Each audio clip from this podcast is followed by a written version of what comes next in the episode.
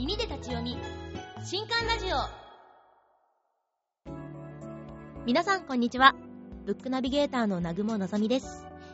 皆さんは最近ニュースを見て何か印象に残っているものってありますか？スポーツとかでね、嬉しいニュースとかもちろんあると思うんですけど、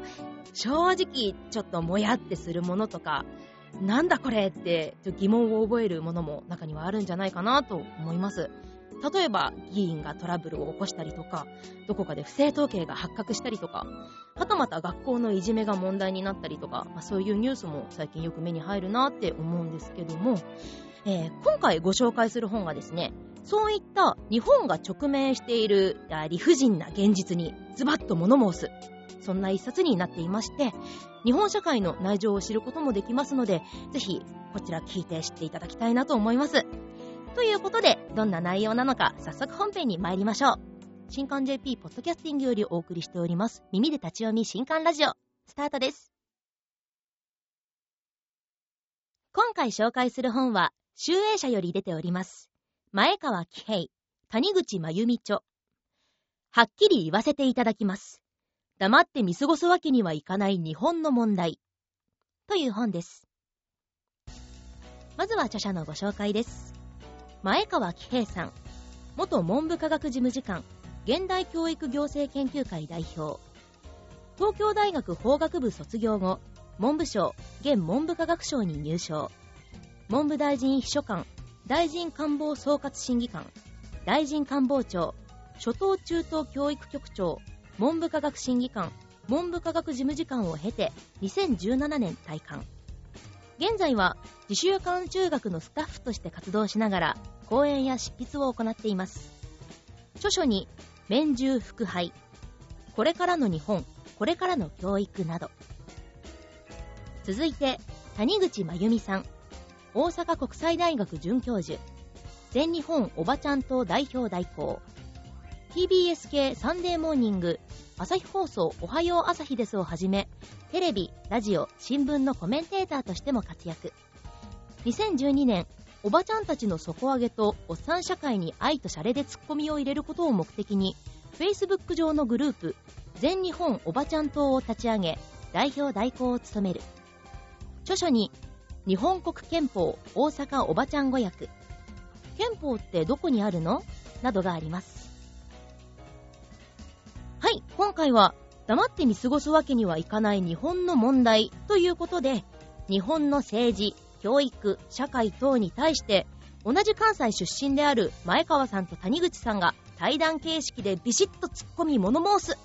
そんな一冊のご紹介となりますテレビや新聞を見ていると、正直理不尽なニュースって後を絶ちませんよね。政治家の答弁に、ん？と、ハテナマークが浮かんだかと思えば、国の組織で不正会計が発覚したり、またどこかの学校で問題が起こったりなどなど、そんな様々な問題に、本書では忖度なしでズバズバ意見を述べています。読んでいてすごく共感できますし、気持ちいいんですよね。と同時に、このくらいはっきり自分の意見を持って生きていかないと、ただただ日本社会で流されていってしまうなという危機意識が芽生えました。はい、さて、そんな本書の内容ですね、かいつまんでご紹介していきたいと思います。まず突然ですが、皆さん、最近物事や人の意見を批判してますか？あの、悪口ではなくて健全な批判なんですけども、なんでこんな質問をしたかといえば、本書ではですね、まず一貫して批判をテーマに扱っているんです。はじめにより本文を引用させていただきますと、批判なき社会、批判なき世界に明日はない、発展しないと私たちは考えています。しかし、翻って日本を見た場合、批判できない人がたくさんいます。批判しているつもりで単なる悪口になっている人も少なくありません。考えてみたら、多くの人は批判の重要性や作法などをきちんと習った覚えがないのかもしれません中略しまして昨今社会の状況を見ていると白か黒右か左丸か×など二者択一を迫る傾向が強まっていますでも社会の大半はグレーで真っ黒も真っ白もほぼありません世の中敵と味方だけですか？それ以前に別にどっちでもいい、よくわからんという無関心が実は一番怖いことなのではないでしょうか。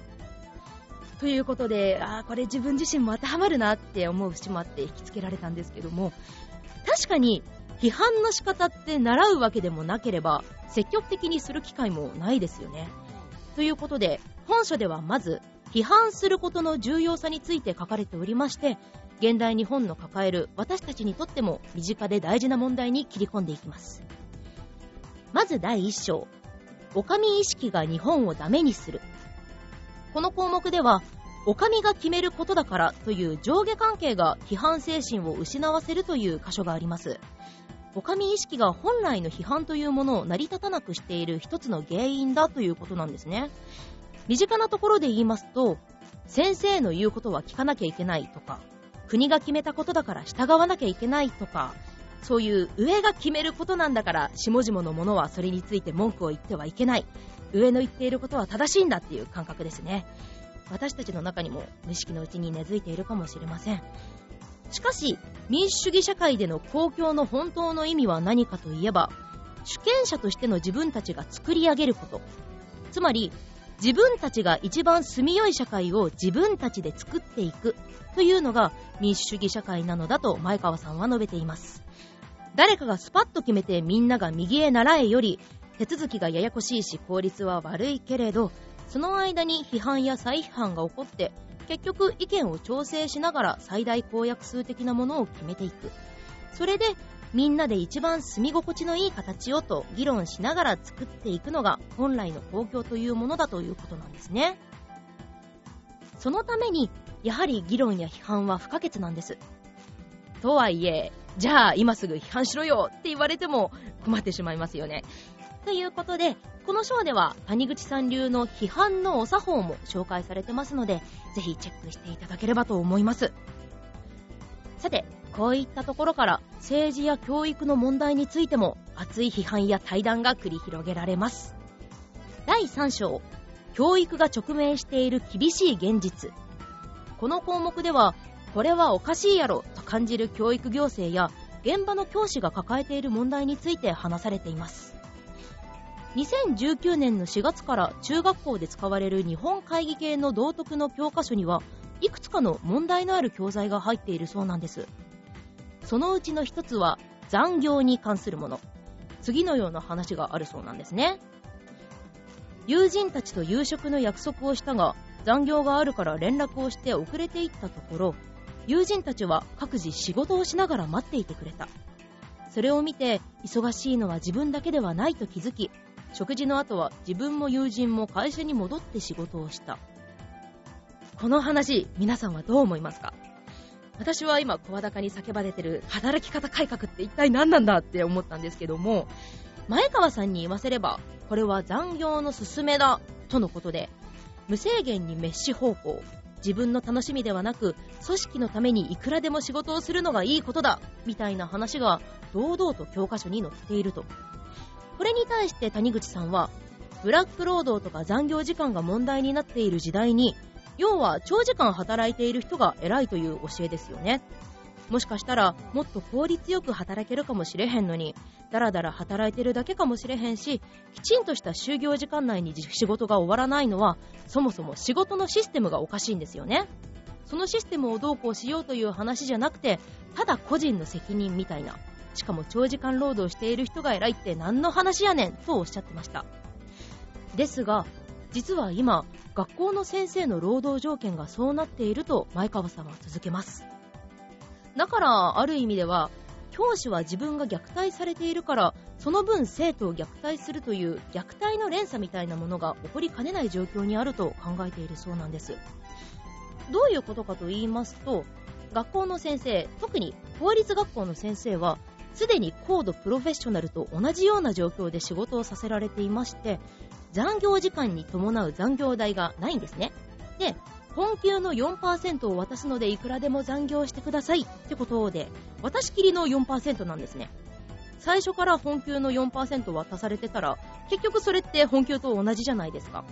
時間外勤務手当は存在しないから、どれだけ働いても給料は変わらない。しかも、勤務時間管理が全くできていないから、無定量に残業するのが当たり前になっちゃっている。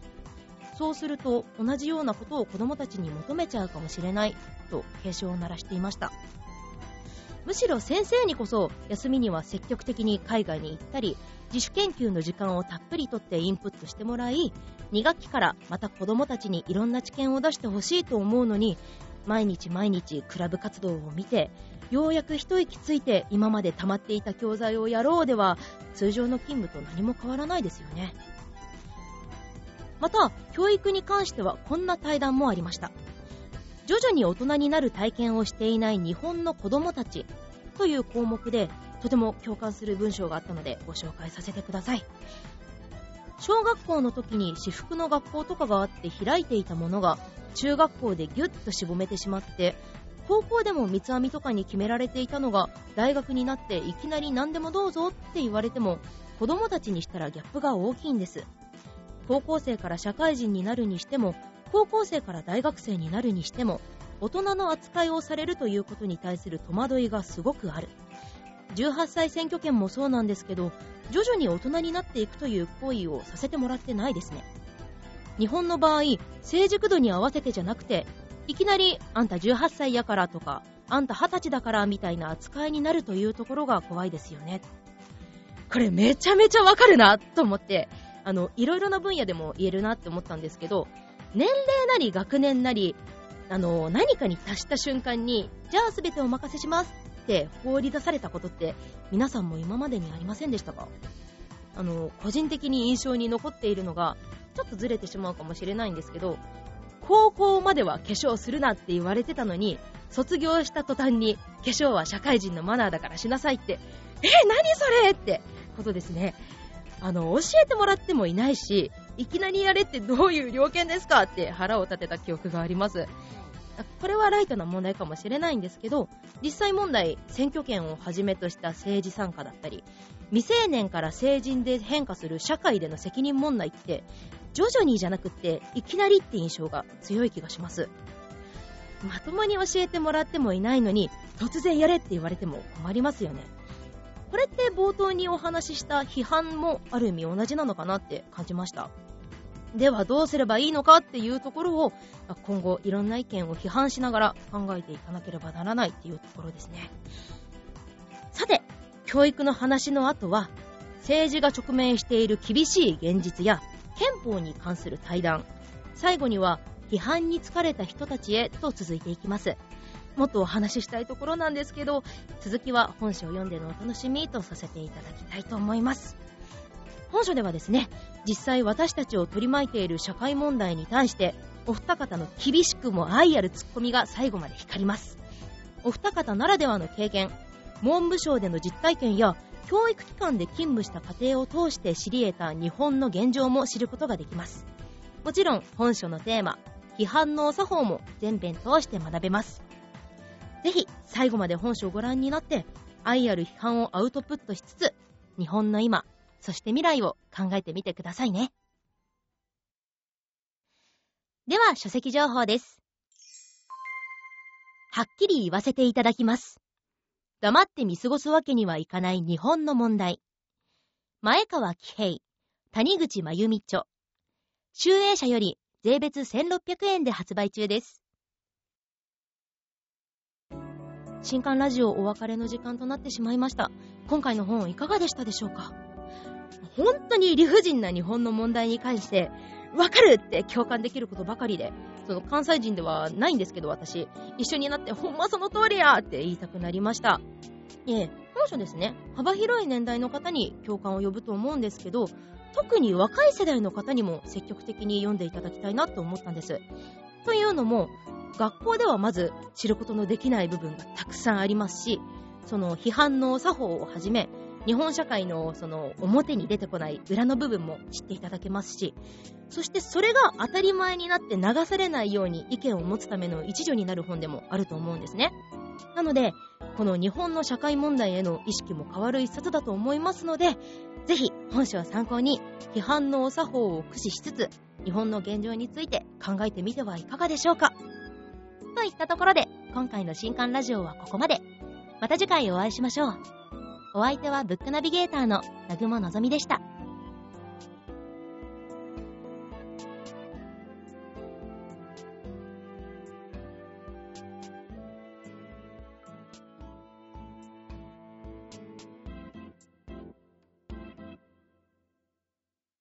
この配信は、集英社の提供でお送りしました。